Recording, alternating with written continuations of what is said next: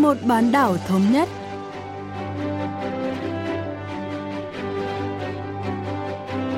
Thanh Hảo xin kính chào quý vị và các bạn.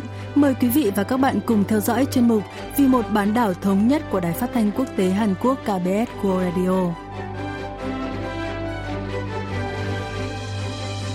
Trong phần 1 diễn biến quan hệ liên triều, chúng ta cùng nghe phân tích công nghệ chế tạo đầu đạn hạt nhân cỡ nhỏ đặt trên tên lửa đạn đạo của Bắc Triều Tiên theo một báo cáo gần đây của Liên Hợp Quốc. Ở phần tiếp theo cận cảnh Bắc Triều Tiên, chúng ta sẽ tìm hiểu lý do tại sao một số người miền Bắc đào tẩu ở Hàn Quốc lại chọn quay về quê hương.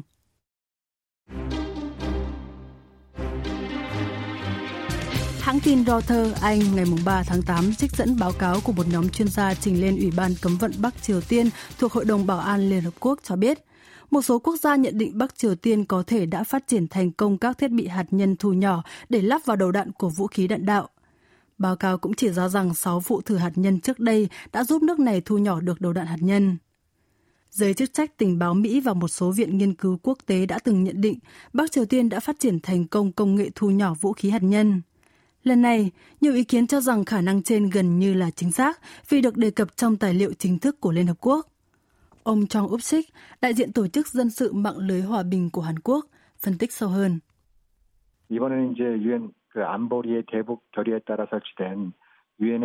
Bên cạnh khả năng Bắc Triều Tiên đã phát triển các đầu đạn hạt nhân thu nhỏ báo cáo cho biết một quốc gia thậm chí còn khẳng định chính quyền miền Bắc có thể đã tiến xa hơn nữa và phát triển hệ thống vũ khí đa đầu đạn. Báo cáo của Liên Hợp Quốc bao gồm thông tin và ý kiến của nhiều quốc gia nên đáng tin cậy hơn so với nhận định của các viện tư nhân. Có thể nói báo cáo của Liên Hợp Quốc đã làm sáng tỏ những nghi ngờ trước đây về việc miền Bắc ngấm ngầm chế tạo đầu đạn hạt nhân cỡ nhỏ và có vẻ nước này đã đạt được mục tiêu. 이번에는 이제 성공 가능성을 높게 평가하고 있는 것이 과거에 비해서 좀 더 달라진 내용이라고 할 수 있겠죠. Trọng lượng của đầu đạn hạt nhân phải giảm xuống dưới 1 tấn để gắn được lên tên lửa. Trọng lượng của đầu đạn hạt nhân phải giảm xuống dưới 1 tấn để gắn được lên tên lửa. Thu nhỏ đầu đạn hạt nhân là một trong những yếu tố quan trọng của quá trình phát triển vũ khí đạn đạo xuyên lục địa ICBM bên cạnh công nghệ tái nhập để đưa tên lửa đạn đạo chứa đầu hạt nhân trở lại bầu khí quyển. Nếu một quốc gia được trang bị đầu đạn hạt nhân cỡ nhỏ và các phương tiện vận chuyển như vũ khí tầm xa thì có thể được coi là nước sở hữu vũ khí hạt nhân. Trong một cuộc họp hồi tháng 8 năm 2017, Tổng thống Hàn Quốc Moon Jae-in đã xác định ranh giới đỏ mà Bắc Triều Tiên không nên vượt qua là hoàn thành ICBM và vũ khí hóa tên lửa bằng cách lắp đặt đầu đạn hạt nhân. Ông Chong Up-sik cho biết. 과거에는 주로 이제 핵폭탄을 Trước đây, bom hạt nhân thường do các máy bay ném bom chiến lược chuyên chở. Quá trình này mất nhiều thời gian và máy bay cũng có nguy cơ cao bị bắn hạ. Theo thời gian, giải pháp thay thế gắn đầu đạn hạt nhân ra đời và ngày càng được ưa chuộng. Năm 1957, Liên Xô cũ đã lắp đặt thành công đầu đạn hạt nhân lên ICBM lần đầu tiên trên thế giới. Đây là công nghệ rất phức tạp, Đầu đạn phải đủ mạnh để chịu được sức nóng và áp suất cực lớn khi quay trở lại bầu khí quyển. Đầu đạn phải nặng mới đủ mạnh, nhưng tên lửa gắn đầu đạn nặng lại rất khó di chuyển. Vì vậy, chế tạo đầu đạn đủ nhỏ để gắn trên tên lửa đạn đạo là công nghệ quan trọng, quyết định một nước có phải là quốc gia hạt nhân hay không. 지금 현대 사회에서 또는 현대 국제 정치에서 핵 보유국의 여부를 판단할 수 있는 중요한 기술적인 기준이다라고 볼 수 있습니다. Khi Bắc Triều Tiên triển khai vụ thử hạt nhân lần thứ 5 năm 2016, nước này tuyên bố đã tiến hành thành công thử nghiệm nổ đầu đạn hạt nhân. Đến khi phóng thử tên lửa đạn đạo xuyên lục địa Hoa Song 15 ngày 29 tháng 11 năm 2017, Bình Nhưỡng thông báo đã đạt được kỳ tích lịch sử là hoàn tất lực lượng hạt nhân, đồng thời tuyên bố ICBM có khả năng mang đầu đạn hạt nhân siêu nặng. Hiện tại, đông đảo dư luận đều tin rằng Bắc Triều Tiên đang tiến gần hơn tới hoàn thiện công nghệ chế tạo đầu đạn hạt nhân nhỏ hơn và nhẹ hơn. Tuy vậy, cũng có nhận định cho rằng miền Bắc vẫn chưa đảm bảo được công nghệ ngăn đầu đạn bốc cháy khi tái nhập bầu khí quyển. Ông Chong Úc Sik phân tích.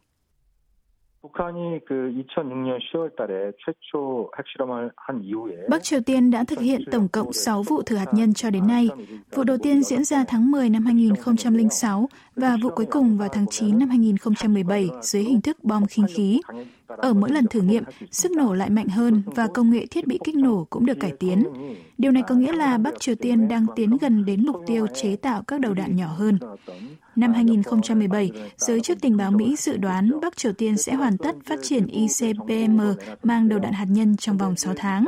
Tuy nhiên, tại hội nghị thượng đỉnh Mỹ-Triều đầu tiên giữa nhà lãnh đạo Kim Jong-un và Tổng thống Donald Trump tháng 6 năm 2018, ông Kim đã cam kết đình chỉ thử nghiệm ICBM Do đó, giới chức tình báo Mỹ tin rằng sẽ mất thêm một thời gian để Bắc Triều Tiên phát triển ICBM trang bị vũ khí hạt nhân.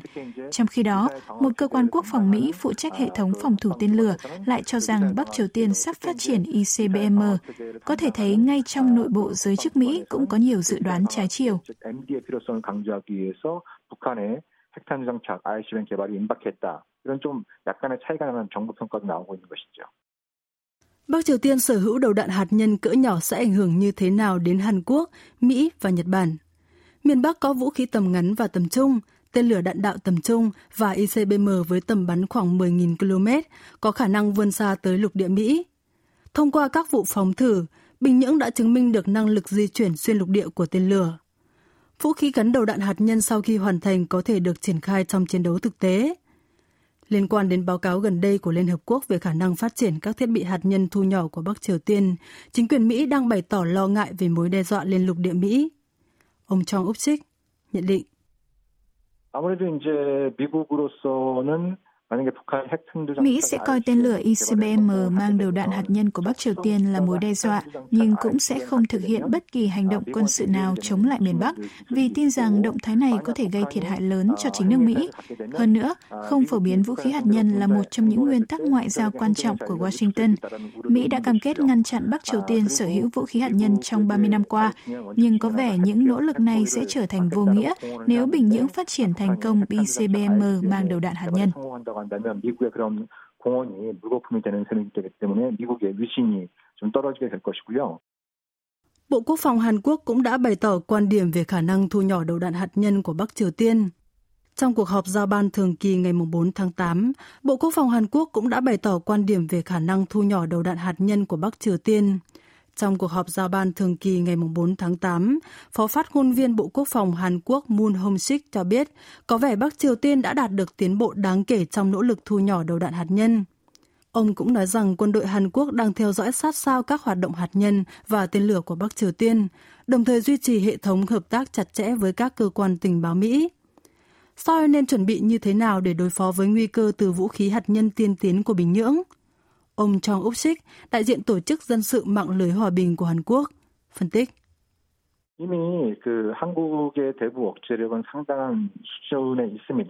Hàn Quốc đã phần nào đảm bảo khả năng răn đe đối với các mối đe dọa quân sự của Bắc Triều Tiên. Điều quan trọng là phải duy trì và quản lý năng lực răn đe một cách phù hợp. Seoul không thực sự cảm thấy bị đe dọa bởi các quốc gia có vũ khí hạt nhân như Mỹ, Nga, Trung Quốc, Anh và Pháp, không phải vì các nước này thiếu năng lực hạt nhân mà vì Hàn Quốc đang duy trì quan hệ tốt với họ.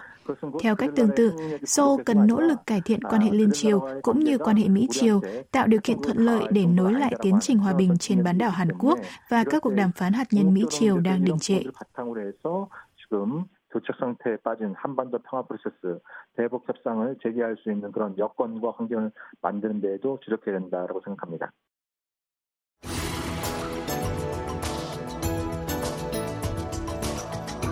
Vụ việc một người đào tẩu Bắc Triều Tiên đến Hàn Quốc năm 2017 trốn về nước vào tháng trước đã hướng sự chú ý của dư luận đến nhóm người đào thoát trốn trở lại miền Bắc. Hôm nay, chúng ta sẽ tìm hiểu cách những người đào thoát miền Bắc đến Hàn Quốc và lý do tại sao một số người lại quyết định quay về. Phóng viên Kang Mi Chin từ báo trực tuyến Daily NK, một người đào thoát miền Bắc, chia sẻ lý do bà trốn khỏi quê nhà năm 2009. 저는 이제 탈북하기 직전에 조선인민군 제380 군부대 Trước khi đào thoát khỏi miền Bắc, tôi phụ trách các hoạt động thu ngoại tệ tại đơn vị 380 thuộc Quân đội Nhân dân Bắc Triều Tiên. Gia đình tôi được coi là tương đối khá giả trong vùng. Thời điểm đó, quan chức an ninh tại các cơ quan thực thi pháp luật thường moi tiền của từ người dân. Tôi cũng rơi vào trường hợp như vậy, dù không bao giờ tham gia các hoạt động bất hợp pháp mà chỉ làm việc chăm chỉ. Lúc đó tôi nghĩ dù có trung thành với đất nước thì cũng chẳng được lợi lộc gì. Ngày 17 tháng 2 năm 2009, tôi trốn thoát khỏi Bắc Triều Tiên, dù rất buồn khi nghĩ rằng mình sẽ không bao giờ trở lại quê hương được nữa. Trong thời gian tạm trú ở Trung Quốc, tôi rất lo sợ là có thể bị bắt. May mắn là tôi đã đến được Hàn Quốc. Cuộc sống của tôi ở miền Nam tốt hơn ở miền Bắc, nên tôi không hề nghĩ đến việc quay lại Bắc Triều Tiên theo con đường bất hợp pháp. Đúng hơn là tôi mơ ước được đi qua khu phi quân sự Liên Triều và Bắc Triều Tiên và thăm quê hương khi hai miền tiến hành các cuộc trao đổi nhanh. 탈람에서 가는 것보다 정말 교류가 이루어져서 내 고향을 당당하게 DMZ 지역을 건너서 갈 수 있는 그런 걸 꿈꾸기도 합니다. Theo Chủ tịch Ủy ban Chính sách Đảng Dân Chủ đồng hành và là thành viên của Ủy ban Tình báo thuộc Quốc hội Cho Trong Sik, khoảng 29 người đào tẩu Bắc Triều Tiên đã về nước kể từ khi Chủ tịch Ủy ban Quốc vụ Bắc Triều Tiên Kim Jong-un lên nắm quyền năm 2012. Bộ Thống nhất Hàn Quốc cho biết tổng cộng 11 người đào tẩu đã trở về miền Bắc kể từ năm 2015 đến nay, dựa trên các báo cáo của truyền thông Bắc Triều Tiên trong 5 năm qua. Rất khó để tìm ra lý do tại sao những người đào tẩu miền Bắc quyết định trở về quê nhà, vì thường thì không có tin tức gì của họ sau khi về nước. Chúng ta chỉ có thể phán đoán một số lý do thông qua một số người đào tẩu chạy trốn thất bại và bị xử phạt ở miền Nam. Vậy tại sao những người đào tẩu lại chọn quay về Bắc Triều Tiên sau khi liều mạng trốn khỏi nước này ngay từ đầu? Bà Kang Mi-chin giải thích. 한국 사회에 정착을 함에 있어서 một số người đào tẩu Bắc Triều Tiên có thể không hài lòng với cuộc sống tái định cư ở miền Nam. Nhiều người mới đến than phiền rằng họ bị phân biệt đối xử. Vốn sống trong xã hội chủ nghĩa, người miền Bắc thường khó thích nghi với hệ thống tư bản ở miền Nam. Ngoài ra, Bắc Triều Tiên còn dụ dỗ hoặc tống tiền những người đào tẩu ở Hàn Quốc bằng cách lợi dụng các thành viên gia đình họ. Chính quyền cam kết sẽ không đả động gì đến người thân ở miền Bắc của người đào tàu, nhưng lại chỉ tha cho họ nếu người đào thoát quay về nước. Tất nhiên, những người này không thể không lo lắng khi các thành viên gia đình họ bị bắt làm con tin. Năm 2013, tôi nghe một người đào tẩu từ vùng Ham Hưng nói rằng người em gái ở Bắc Triều Tiên đã cầu xin anh này quay về nước vì các quan chức an ninh ở đó vẫn giữ giấy chứng nhận đảng viên của anh nhưng anh ta đáp lại là sợ quá không dám về.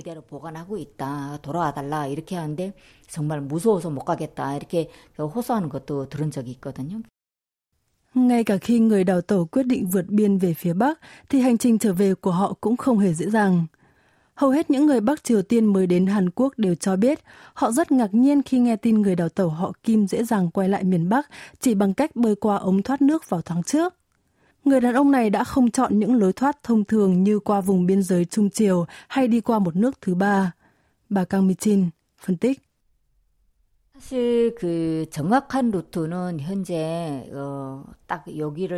hiện vẫn chưa rõ những con đường chính xác người đào tẩu sử dụng để quay lại Bắc Triều Tiên. Thông thường họ sẽ đến Trung Quốc trước rồi vượt biên sang miền Bắc.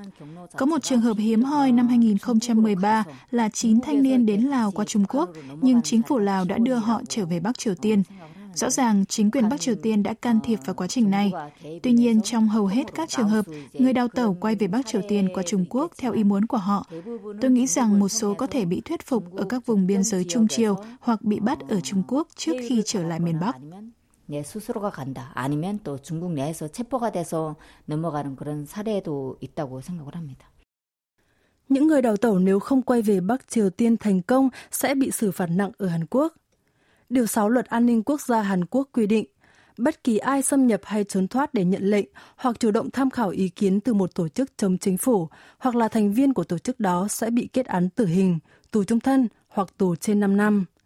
Kể cả khi xoay sở về được Bắc Triều Tiên, nhiều người đào thoát cũng đã bị chế độ Cộng sản trừng phạt. Bà Kang Mi-chin cho biết. 2015년부터 지난해 9월까지 재입국을 하다가 từ năm 2015 đến tháng 9 năm 2019, có 12 người đào tẩu về nước thất bại đã bị xử phạt vì vi phạm luật an ninh quốc gia Hàn Quốc. Nếu những người đào tẩu bị bắt quả tang trong quá trình trốn về miền Bắc, các nhà chức trách sẽ điều tra kỹ lưỡng và ra soát xem họ đã từng phạm tội tương tự hay các tội khác trước đây chưa để đưa ra hình phạt phù hợp. Những người tị nạn này sẽ bị giám sát nghiêm ngặt hơn vì đã có tiền án. Ở Bắc Triều Tiên, người đào thoát trở về từ Hàn Quốc đều bị bỏ tù dưới thời cố chủ tịch Kim Jong-il. Dưới thời chủ tịch đương nhiệm Kim Jong-un, họ bị đưa đến các trại lao động hoặc có thể bị lợi dụng làm công cụ tuyên truyền. Nói chung, họ sẽ phải chịu hình phạt, dù có thể ở mức độ nhẹ, vì bị coi là những kẻ phản quốc. 국가를 배신하고 이제 나갔다가 들어온 사람이기 때문에 형벌이 좀 약할지라도 어떠한 형벌을 주는 것으로 알려지고 있는데요. Sau vụ việc một người đào tẩu Bắc Triều Tiên trốn về nước gần đây, một số ý kiến đang kêu gọi chính phủ cải thiện hệ thống quản lý người đào thoát miền Bắc. Theo nghị sĩ Cho Chong-sik, có 33.670 người Bắc Triều Tiên tái định cư ở Hàn Quốc tính đến cuối tháng 6, nhưng chưa xác định được nơi ở của khoảng 900 người trong số này. Ở Hàn Quốc, những người mới đến từ Bắc Triều Tiên sẽ được cảnh sát bảo vệ trong một thời gian nhất định. Cảnh sát phân loại người tị nạn Bắc Triều Tiên thành ba nhóm để quản lý, nhưng số lượng sĩ quan chịu trách nhiệm giám sát họ lại không đủ. Một số người đào thoát hoàn toàn không liên lạc với cảnh sát vì họ cảm thấy như đang bị theo dõi và kiểm soát nếu cảnh sát liên lạc. Có vẻ Hàn Quốc cần nỗ lực nhiều hơn để ngăn chặn những người đào thoát mới đến quay trở lại miền Bắc. Bà Kang Mi-chin phân tích. 탈북민을 돌보는 어떤 경찰관 내에서는 한 경찰관이 ở một số quận, một cảnh sát phải chịu trách nhiệm quản lý và bảo vệ hàng chục người đào tẩu. Tất nhiên, họ không thể quan tâm sát sao đến từng người, nên tôi nghĩ việc cảnh sát bảo vệ người đào thoát chỉ là hình thức. Đã 10 năm kể từ khi tôi tái định cư ở Hàn Quốc, nhưng chính tôi đôi khi cũng cảm thấy bị tổn thương tại nơi làm việc hoặc ngoài xã hội. Tôi cảm giác như mình rất mờ nhạt trong cộng đồng. Tôi thường nghe những người đào tẩu khác nói rằng họ bị phân biệt đối xử với người Hàn Quốc tại nơi làm việc mặc dù làm tốt hơn. Tôi hiểu nỗi lòng của họ Tất nhiên, chỉ dựa trên một vài trường hợp thì không thể kết luận đây là thực trạng chung, nhưng cũng phần nào khiến những người đào thoát khác lo lắng và thậm chí chọn quay trở lại quê hương, nơi họ tin rằng có thể sống tự tin hơn. Có thể trong lúc không giữ được bình tĩnh, họ sẽ quyết định rời bỏ Hàn Quốc. Tôi hy vọng xã hội miền Nam sẽ đón nhận nồng nhiệt và quan tâm nhiều hơn đến những người đào thoát miền Bắc, kể cả khi họ làm việc không tốt và gặp khó khăn trong quá trình thích nghi với môi trường mới. Còn nếu làm việc tốt, họ nên được công nhận. Tôi nghĩ chính phủ cần ra soát lại các chương trình quản lý người đào thoát mới đến. 그런 제도적인 절차도 분명히 개선이 된다고 생각을 합니다. Bên cạnh cải thiện hệ thống quản lý của chính phủ đối với người đào thoát Bắc Triều Tiên, chính các công dân Hàn cũng cần chấp nhận họ như những công dân bình thường khác và giúp đỡ họ tái định cư thuận lợi ở miền Nam.